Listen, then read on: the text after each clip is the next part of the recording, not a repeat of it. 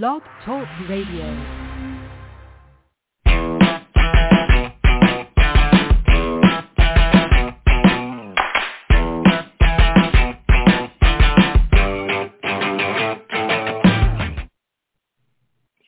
Hey everyone, this is Michael VanDervort and uh, John Hyman. We're supposed to be joined by Robin Schooling, but she has not come on the line yet, so she may or may not be able to make it with, uh, given the fact that she has a day job. John, welcome to to uh, yet another edition of DriveThruHR. How are you today? I'm doing good, man. I have a day job too, but I'm here, so I don't know what Robin's excuse is. I know, and, and you know, and I, I, I, being the billionaire that I am, I just do podcasting whenever I. No, I also have a day job, but yeah. Anyway, Mike VanDervort, so, podcasting mogul. Exactly. That's that's Joe Rogan. I guess he gets paid a lot of money to do this stuff. I, I get I get nothing for it except for time and fun, I guess. Um, so we may have a couple other folks come rolling in. I'm getting texts and stuff. One person who said they would be here isn't, which is Robin and Crystal Miller, who's another co-host hasn't been on in a while.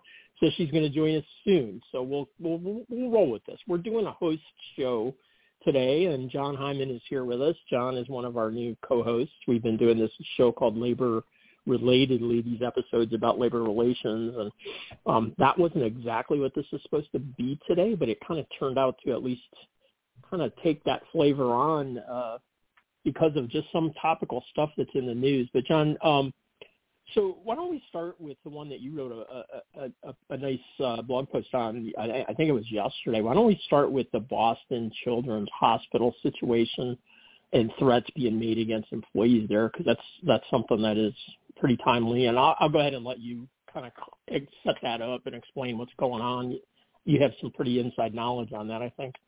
Yeah. So there is a Twitter account called Libs of TikTok, which is a, for lack of a better description, a fairly uh, uh, con- fairly conservative uh, uh, commentator who takes issues with a lot of what goes on on kind of the left these days. And about a week ago, that account posted or shared a video of a doctor from Boston Children's Hospital talking about um, gender reassignment surgery. And then the Federalist picked it up and other right-wing websites picked it up. And next thing you know, the kind of, uh, and I'm going to wear my politics on my sleeve for a second here. So if you don't like my politics, well, they're mine, so I don't really care. But um, mm-hmm. the uh, uh, uh, the uh, anti-trans mob was activated, and all of a sudden, Boston Children's Hospital is getting um, is getting death threats and harassment, and by by phone and by email the doctors are getting death threats, and it all relates to an allegation which is unfounded and untrue that physicians at the hospital perform hysterectomies on children, on on patients under the age of 18, um, as part of their part of their trans health uh, as part of their trans health program. Um, and yeah, this this story hit me um, uh, somewhat personally in that I actually know uh, one of the doctors who's been receiving threats. She just finished a fellowship here at the Cleveland Clinic um, in their peds um, their peds gynecology practice, and um, my daughter actually saw her for the year that she was here. And we, uh, I was, you know, as I do with doctors, I looked them up and do some research, and I was fascinated by her research on gender assignment surgery and treating trans um, children. And the last time I saw her, which was right before her fellowship ended and she moved back to Boston, uh, we actually had a fairly lengthy conversation about this very issue. So I'm comfortable in saying that what's being reported is untrue. What's being reported by these right-wing websites and what these doctors are being accused of is untrue, and that their their medical ethics are 100% in the right place. And obviously, whether you agree or disagree with children, teenagers transitioning from one gender to another, um, uh, making threats, um, uh, against healthcare providers for providing medical services is obviously not uh, is uh, disgusting and horrible and should not be tolerated. And bravo to Boston Children's for their response, which was putting out a statement in support of the physicians for um, strongly standing behind the work that physicians do, for taking down any um, identifying information of the doctors in that practice from their website so they can no longer be contacted, for getting the authorities involved. Um, really, really scary for these healthcare providers who are just trying to do their jobs. Yeah, and and, and I, I think in the you know the I think the big question and and let me let me just pause here for a second, John, before I go into that question. Um, I see that Crystal Miller I think is has joined us, unless it's either Crystal or Dwayne. All right, who's on the line there, guys? It's both of us actually. Hi. Welcome aboard. Um, so it, it's it's been a while since we talked to you or heard from you out, outside. So um, yeah, Crystal, sorry about the email thing. I, I think I used the Gmail address that I had for you. So um, I got your yeah, I got your. it's okay. Anyway. I haven't so, used that one in like five years. So I was like, wait, we have a show today. so, so all good. Yeah, I, I, I, I hit everybody up, and and, and you know, uh, and so I know we're interrupting the flow of what you're talking about, John. So so we haven't talked to Crystal and Dwayne in quite a little while. So John and I have started doing a couple of uh, episodes of a show around labor relations, and so we've we've kind of incorporated John as our special labor law correspondent and a fifth co-host here on DriveThruHR. So yeah, so he's on the line, and we're talking about uh, Boston Children's Hospital and threats being made against their medical staff. So let us finish that up, and then we'll come back around to you guys if that's cool. That's fine. All right, awesome. So, John, sorry, sorry, needed to kind of set the stage there. So, um, what I was going to ask is, like, you know, I mean, this is a kind of a weird situation that uh, that employers really don't have to deal with a lot, and I guess um, I don't know if you, I, I don't know if you can provide any kind of advice or thoughts beyond what you just said about kind of cutting off the contact info about what else employers might do in a circumstance like this where maybe somebody is getting threats. Yeah, um, obviously, it, I, get, getting the authorities involved, which it looks like Boston Children's did, um, is uh, obviously a great idea. Um, I would, I mean, if it was if it was my client, I would recommend things like increasing security around the facility and within the facility. Um, I would monitor all incoming emails, phone calls, um, and particularly um, uh, mail and packages coming into the facility to uh, because of the potential for um, you know ma- uh, bomb threats and other things that might be delivered by an ac- actual mail or package. Um, and I would even given given the current climate and how aggressive my understanding some of these threats are, I might even go so far as to offer security, maybe even insist upon security to uh, threaten employees at their homes and kind of on their commute to and from work to make sure that they're being that they're as safe as can be 24/7 um, at work um, at work and away from work. I think in a situation like this, I really don't think any amount of prevention is too much, and I think it's better to uh, for the you know, for the employer better to err on the side of caution than to have to live with regrets later on because because of something you you could have done, even if it's not. We're not talking about things that are required here. We're talking about best practices, but things that you could have done and, and didn't do. Uh, we don't want to live with regrets if one of these idiots, you know, decides to to go a step further than just making threats. Yeah, and those are not the day-to-day things that most HR practitioners are thinking about. Clearly, um, how do you provide that kind of protection and stuff? And and I, like I've never had to do it, but I have had some experience dealing. There are some companies. I'm not going to give names, but there are some companies out there that uh, provide all, all sorts of different kinds of protection, security, and so forth. So obviously, you could go to a security company, but this isn't just like hiring a uh, you know, a, a, a, somebody to monitor your hallways or whatever. This this requires some expertise and um, yeah, this executive is executive security firms and let me get sorry. Yeah, there there are companies out there that do that. So if if you're hearing this and you ever come across it, there are resources. You'll have to do a little digging. Go ahead, John. Sorry.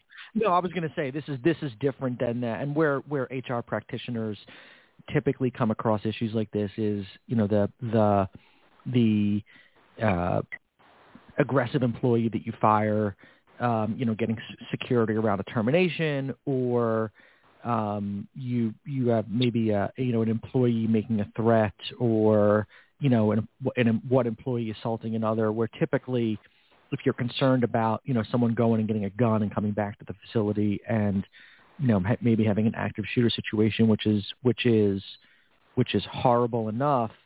Um, you, I mean, that can typically be addressed with just some additional security measures around the facility itself. Here, we're talking. I'd be talking to to my client about more of a kind of around the clock security for these for these employees, given that given the environment we're talking about. Some of the other obviously so like I, companies. Can I, yeah, go ahead, Dwayne. Jump in. Sure. Oh, So, so I'm, I'm, first of all, say like, I'm 100% with you. Like, no one should have to fear for their safety because of the job that they do. Um, having, having worked in healthcare for a little while, one of the things that I hear immediately when you say that is the price tag on like security 24/7 for people during what what what should be a a time bound ele- uh, elevated threat, right?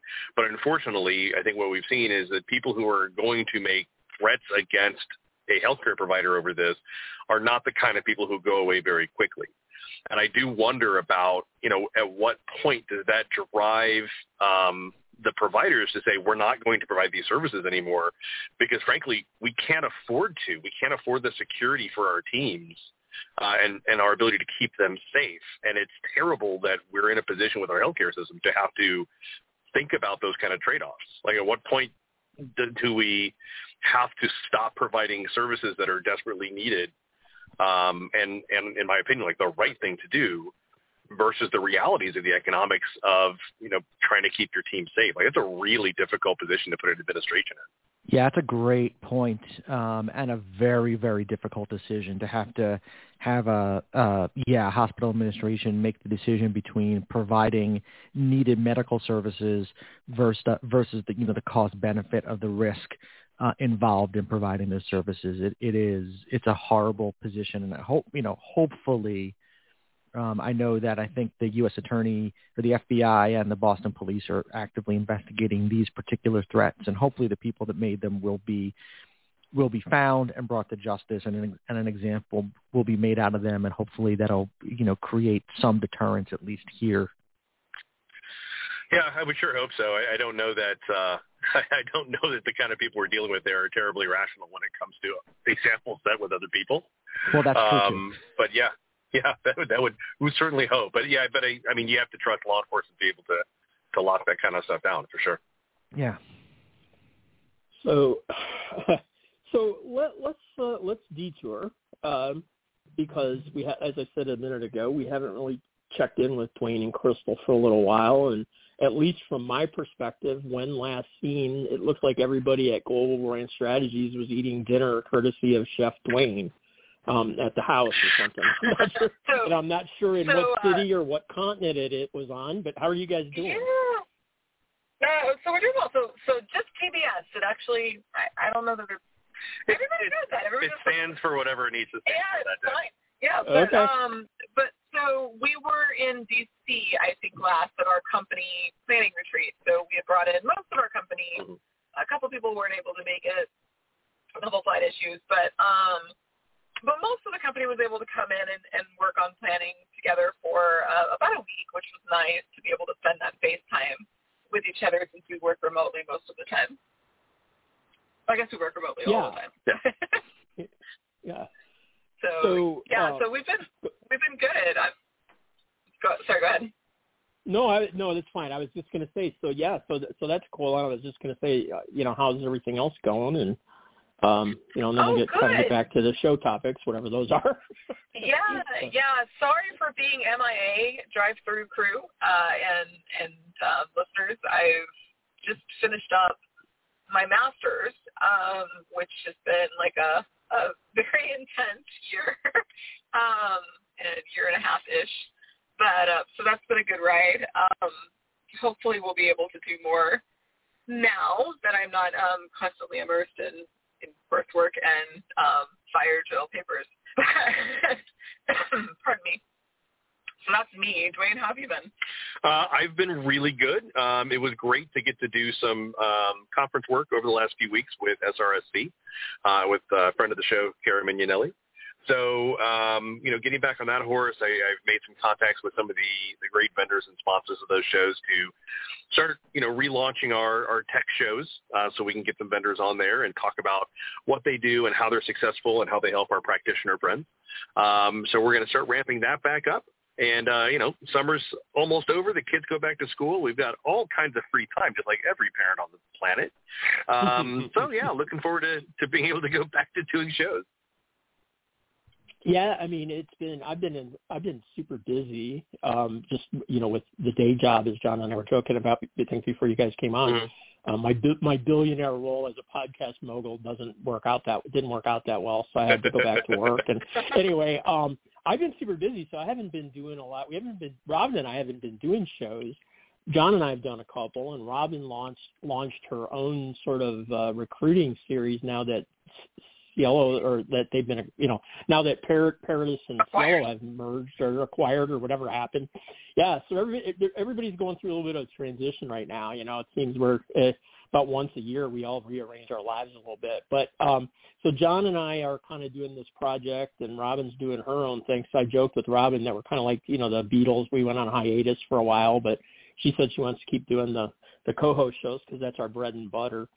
Um, so it'll be cool to get you guys back as well because that'll give us a pretty nice, uh, pr- pretty nice mix of different topics and stuff. And and and we've at least you know on a on a on an occasional basis rolled John in, so we have a we're a we're a five some now as opposed to just a a quartet, I guess. So anyway, cool. Well, I'm glad you guys are doing so, well. And and along those lines of rolling people in, um, Jen Tharp and I will be doing employer brand based shows um, okay. a couple times a month. So nice. what, yeah, what we you guys had a great like, interview a year. You guys did a great show or so Yeah. a, year, a year or so ago. I remember that. Yeah.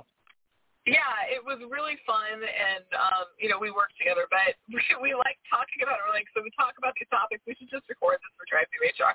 but that, that'll be the thing. Um, we do a couple times a month. But beyond that, I'll be focusing a lot on um, neurodiversity and inclusion. So looking more at that DEIB slant um, and how that impacts the world of work. Uh, so HR, but, but you know TA and, and AB as well. Yeah. Um, That- so that's John, my focus for the next five years. So nice.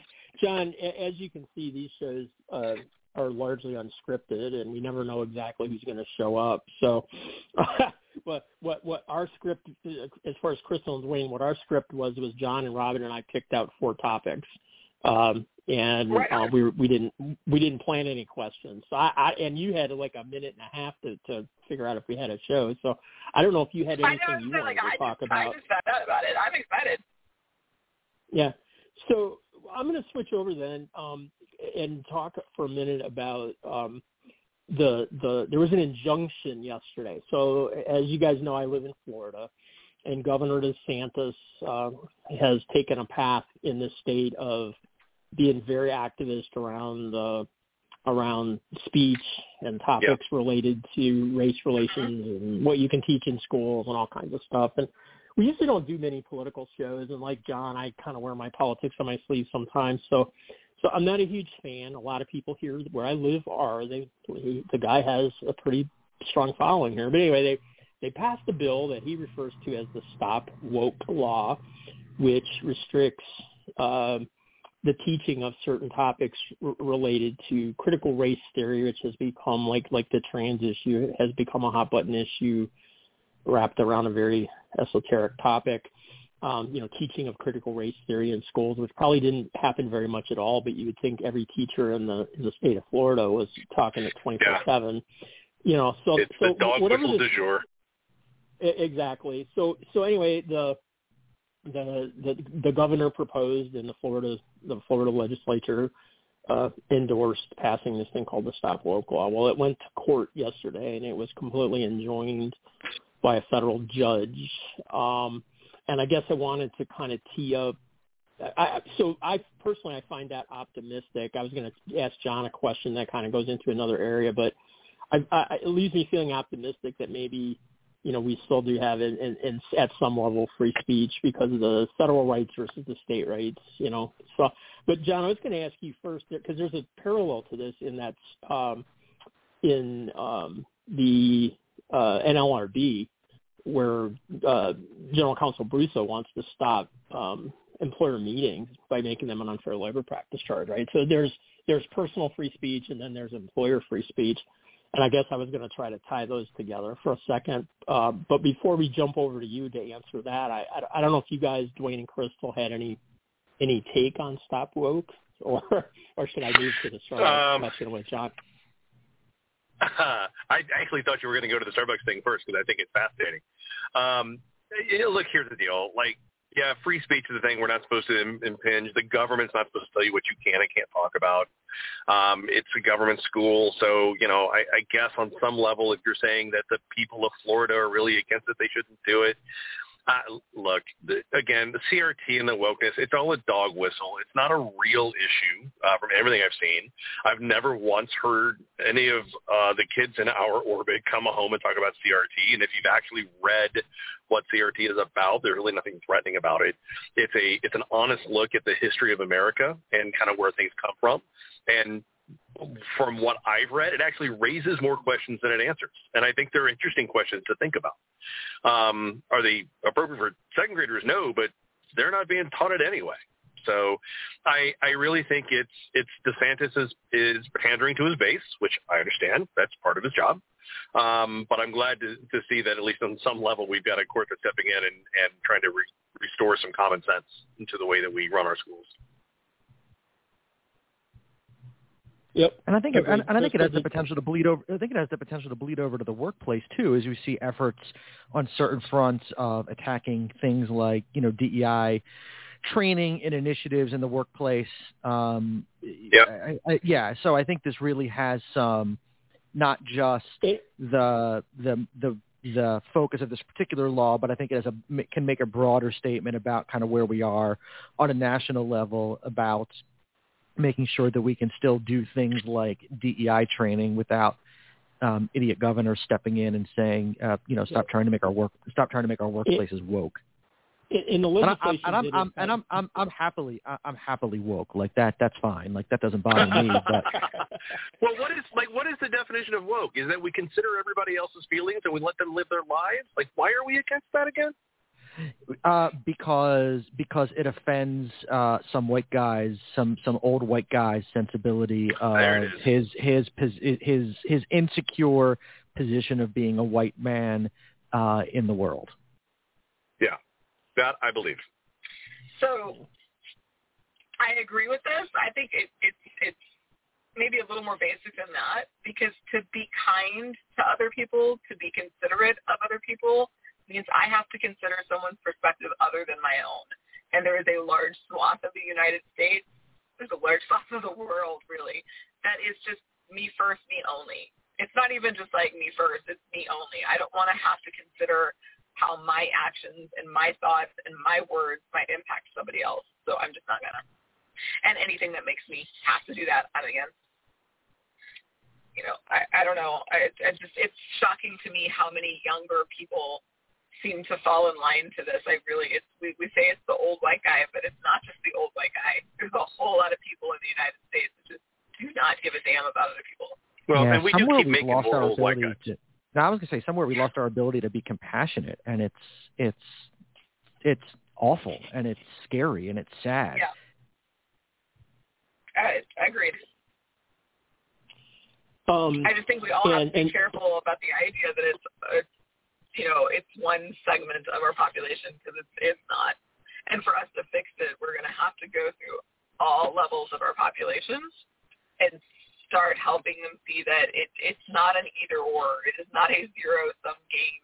You can be compassionate and still live your life. Yeah, inclusion. Yeah. You know, in, in, inclusion isn't a pizza. Just because I eat my slice doesn't mean there's less left for you. Right. I Exactly. know I know people who hate that analogy. It the the the the, the Stop Act also actually it does restrict employers um, in Florida. We there there were certain there were certain and I don't I'm I I have to admit I'm not deeply ba- steeped in the knowledge of what that law said because I don't do DEI training anyway, but it it it it did have some prohibitions on what employers could discuss in their training. So it did in fact infringe on if if you consider employers as an entity, it did in fact infringe on employer free speech just as the NLRB would. And I guess I wanted to you know, just get you to opine on that for a second, John, from a legal perspective, because I think that's one of the potential big challenges for Abruzzo if she does uh, cut off employer the ability for employers to hold meetings over unionizing. That's going to be a, a major case at some point in the near future, I suspect. Uh, yeah, I mean, I, I, I can make I can make a good faith argument that an an employer policy, for example, that says we are not going to allow any talk of diversity in the workplace. We're not going to, eh, you know, employer policies that would seek that that would seek to restrict speech that way. I can make a really good faith argument that those policies, insofar as they would act to limit employees' rights to potentially raise issues about a lack of diversity or otherwise, would violate would violate those employee Section Seven rights. On the one hand, um, so I could see if the you know if an employer tried to implement a you know no no wokeness policy in the workplace, I can see that policy having serious potential Section Seven issues. But on the other hand, right, you have Abruzzo who is trying to limit what employers can or can't say during you know during an organizing campaign and you know captive audience speeches and in other forums. And you know maybe maybe you can draw a distinction while it's all kind of broadly under the umbrella of speech maybe you know speech about race or sex or other protected characteristics to me feels just fundamentally different than an employer talking to its employees about unionization or other things that just don't they just don't look or feel the same as restrictions on, you know, talking about Black Lives Matter or or gender equality or trans rights or any of the, any of the rights that we um, you know we hold as fundamental to who we are as people. Right.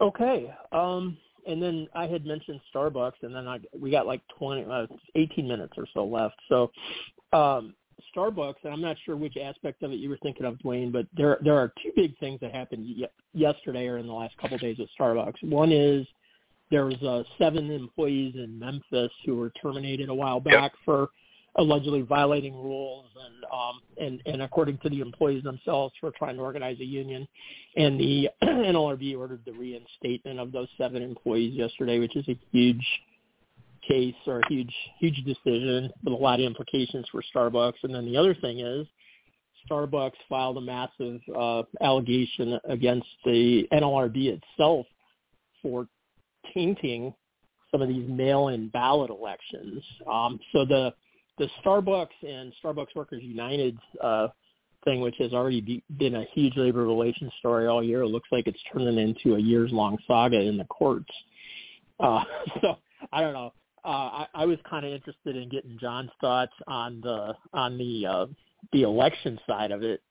But since you had indicated some interest, Dwayne, where were you headed with it? Oh, mine was the reinstatement of the of the seven. Uh, I thought yeah, it was a, yeah. a fascinating case study to watch. Uh, I think it was I think it was one of them that they, they talked about like they got their termination papers for being two minutes late while they were opening the store. Uh, I mean, it's like some of the stuff you look at, you're like, okay, obviously this is retaliatory. Like, it just clearly is, and I'm glad that they got called on it. Um, so that that was the part that I kind of figured that you would want to dive into right away. It's a, it's a fascinating look. Yeah, and there, there's actually it, it, it's hard to discern because there's everything that I you know everything that you read is from media reports, right, or or allegations yeah. from the the people who were impacted. But uh, Starbucks claims that that these employees were holding a meeting, and I'm not sure when when it was before their shift or after their shift on this on the premises and the store after hours, I guess, or before opening hours, and they were holding a meeting to talk about union unionizing, unionizing, which is okay, but they somehow invite opened unlocked the doors and invited members of the media in to the building, and so Starbucks. Mm-hmm their allegation was they terminated them for violating work rules about security, safety, not allowing, um, you know, non-authorized employees on the premises, which, you know, on its face may have some validity, but the board the board overruled it. So yeah, there's a no, there's a whole slew of these cases in the pipeline at many other Starbucks across the the U.S. with similar things. You know that I was two minutes late and I was terminated, or I I, I tried to take a vacation day and they denied it, so I called in sick and they fired me. You know, a lot of a lot of allegations of retaliation, and I suspect some of there is some aspect of that. Probably not in every case, but certainly in some of them. Um, yeah. So I don't know, John. What where are you at on that one? Um, it's interesting. I mean, we're definitely seeing, um, you know, more, uh, you know, more aggressive. Uh, you know, the the board hasn't always used its injunctive powers to its full force, um, and to see them, you know, use it here is definitely a shift in a much more aggressive direction. Um, uh, you know, you and I have talked before about, you know, it's what's Starbucks tactics here with the unions and their, um, you know, whether you want to call it you know, overly aggressive anti-union tactics, or union busting, or or whatever you want to call it. Um, but yeah, if you're, uh, it certainly calls into question, right? If you're, you know, an employee is a couple minutes late and then you're firing, um, you know, it certainly calls into question what the motives are, particularly if that is if that employee is a vocal, a vocal supporter of the union. Um, and yeah, but it, it to me, it's it's more an issue of a signal, uh, you know, further evidence of the pro the the very pro union agenda that the board is is uh, is pushing here by you know using its its injunctive powers in ways that we really haven't seen it used used before.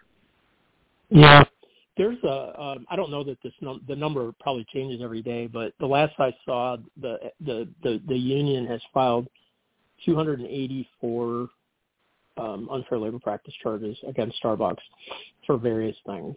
Um, and I was doing some math, just kind of using assumed numbers based on experience from ULPs that I've dealt with in the past.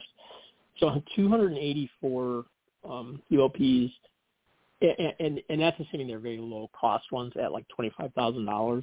That's $7 million in legal fees for the, to, if you, if you just assume each one costs 25 grand. And that's definitely not the case here because like that Memphis 7 one, um, had a lot of fact finding and a lot more in, investigating and stuff. So the, they're they're spending probably double digit um, millions just defending these ULPs. Not not to mention the other time that they're spending with meetings and and that kind of stuff. But it, um, if anyone from, if anyone from Starbucks is listening, I can probably get those fees for you down to like five million. So five million. Um, Jay Hyman at WickensLaw.com, friendly neighborhood management labor lawyer.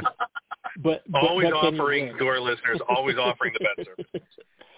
Yeah. And I have uh, I have an I have an executive security and protection. No, I don't. Uh, anyway, um, the other thing is the the mail ballot elections and the fact that the board Starbucks has accused the board of tainting the elections.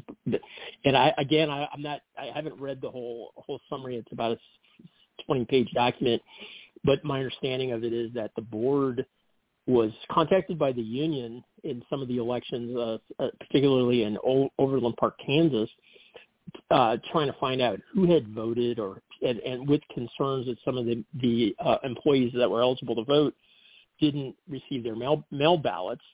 And so the board allegedly made exceptions to the mail ballot process and invited people who claimed to not have received a ballot down to the, the office to vote in person and were essentially engaging in at least in, in some dialogue with one half of the uh, the parties that were involved in the union election, but they never mentioned any of this or disclosed any of it to the company. So at a bare minimum, they tainted their own process, um, assuming those facts are true. And in worst case, they may have invalidated a whole bunch of uh, elections that the union won, and I don't know how those how that gets sorted out. And I was I don't, I don't know if you have any thoughts on that, John, or not, but it's a it looks like a huge complex mess with a, a number of years of litigation ahead to me. I mean, what a huge bomb to drop if there's nothing behind it, right? I mean, that is such right. a massive allegation to make. I mean, that I, would. I've heard there's uh, whistleblowers involved. Just that's FYI. what I've heard. That, that's that's what I've heard too. At least that that's what's being reported. But wow, what a huge freaking bomb to drop um, uh, to allege. I mean, that would be corruption that could rock the. I mean, that could rock the NLRB to the core. I mean, it take not just not just in the Starbucks elections, but does that call into question the credibility of every other election that a union has won uh, before the board in the last um, however you know however many months or years? It is a it is a huge allegation that would, uh, if true, have the potential to do real serious and lasting damage to uh, the NLRB and its credibility.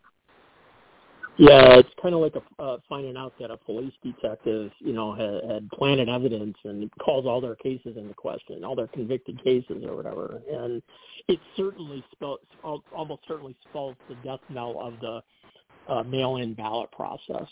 So I, I just don't think employers will agree to or trust it any longer, and probably litigate it to avoid it based on those those concerns that it's you know too easy to taint and it even spills over into the election controversy around you know around our democracy as well, right? I mean, it's I don't know, it's crazy.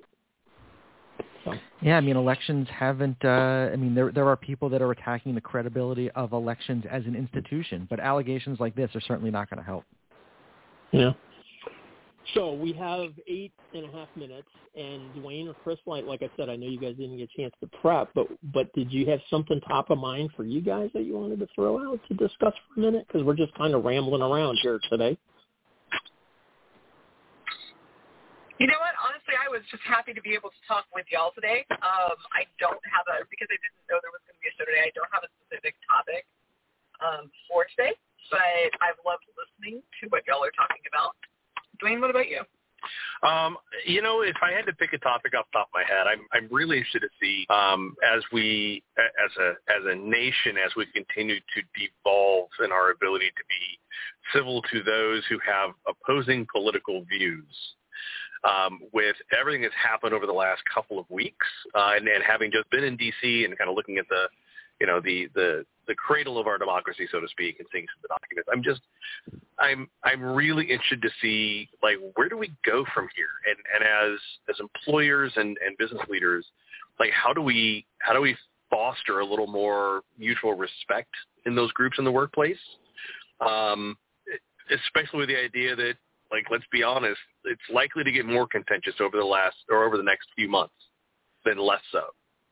Uh, and I think it's going to be a real challenge for employers, um, you know, as we as we navigate these midterms. I know oh, we say that every time, but it, it, it always feels worse. I, I I firmly believe that if the DOJ ends up indicting Trump, and that's where it looks like we're headed, I think we're yeah. going to see violence break out around the country, and then employers are going to have choices to make about you know, what do you, I know what my answer is, but you know, what do you do with the employment of individuals who are taking up arms and acting for rebellion against the U.S. government, which is a question that HR folks have never had or business leaders have never had to answer before. So, and it seems yeah. like a pretty clear cut. Yeah. Well, I mean, it, it's here's the thing. Like it, it on one hand, to me, it's super obvious what you should be doing is not associating with people in your company. On the other hand, well, who are you as my employer to tell me what I can and can't do uh, on my personal time? That's where I was going with it. I think some of it depends on your role within companies, right? So, you know, I, if you are working for a private employer, you have to check your employment agreement. And if there if there is a real issue with trying to dictate what what people do when they're off hours. Mm-hmm. And let me be really, really clear, I am not for in any way, shape, or form the behavior that we saw on January 6th or quite frankly, some of the behavior we've seen just in in um, counter protests and things since. But but we do have a country where people are allowed to make complete jerks of themselves if they choose to do so, as long as it's not you know in violation of an employment contract that you willingly entered into that has things like morals and behavior clauses into it. Then employers need to stay out of it. No, see, I look at it. I, I look. I, I look at it differently, and I I wrote about this after Charlottesville a number of years ago, and I I don't feel any differently today. And I I said it again after January 6th, and my opinion hasn't changed. That if if you're gonna if you're gonna act the fool and worse, kind of act the racist fool or the insurrectionist fool outside of the workplace, I cannot allow that to come into my workplace. I cannot. I there you will have you will have uh, like after Charlottesville, um, you're gonna you know have pictures of you online, you know, carrying you know a tiki torch, you know, through the streets of Charlottesville, marching, you know, you will not, you're screaming, you will not replace us. Then you got to go into work and you know, and sit at the lunch table with your with your black and your Jewish coworkers. Like that's not happening in oh, my I workplace. hear you. And like, yeah, like, and let me and be really clear. I hear you. I hear what you're saying. I think at the point that all of that stuff comes into the workplace, then it's in your workplace. But but how do you how do you say, you know? And again, I'm not trying to protect these people. I think what they've done, like those kind of things, are simply abhorrent to me. I, I don't understand them. But but if if they do it right, so they've done these things.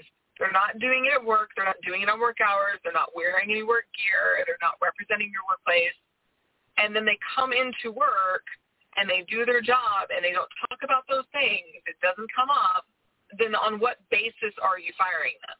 At the point that it comes up, then it has been brought into your workplace and it makes sense to deal with it. But before then, on what basis would you fire them? I think the mere fact that they are participating in those activities and their participation is known by others through whatever means I think is a disruption, is a distraction, and I think it does not. If I'm the if I'm the employer, right, I am not. I I don't. That's not what I want my company to stand for, and I think I, as the employer, have the right to say, um, you know, not here, right? Not, I'm not. I'm not going to cut you a paycheck that's going to, you know, fund your support. It's not going to financially support you doing these things. And so, you know, you have you you have the you know to kind of circle back to the free speech topic we talked about before. Yeah, you you have the government can't step in and infringe your right to free speech, but in a private workplace um, with limited exceptions like under the National Labor Relations Act, which wouldn't be implicated here, you just as an employee, you just don't have those rights. And you know what's the what's the phrase you know freedom of speech doesn't mean freedom from consequences and the quant- the consequences sure. here if you're going to take up arms against the US government in active insurrection the consequences are you might not have a job or we may end up with and maybe where we're headed is a country in which you know we have um you know left left wing workplaces and right wing workplaces and I don't think that's a great solution either. I think our country suffers when we have when we're that stratified in our thought that we can't talk to each other. But I don't think I don't think we can rationally talk to people that are actively plotting to overthrow the government. I, no, I, Yeah. I don't disagree with that. I just think that we need to care for these things in our employment agreements so employees understand the risk when they walk out the door. Right? Like if you if you even if it's just a line in your handbook, you know, um, but something so that it's very clear to those that work for us what they risk with their behavior off hours. Like, so Absolutely. it's not a separation of church and state.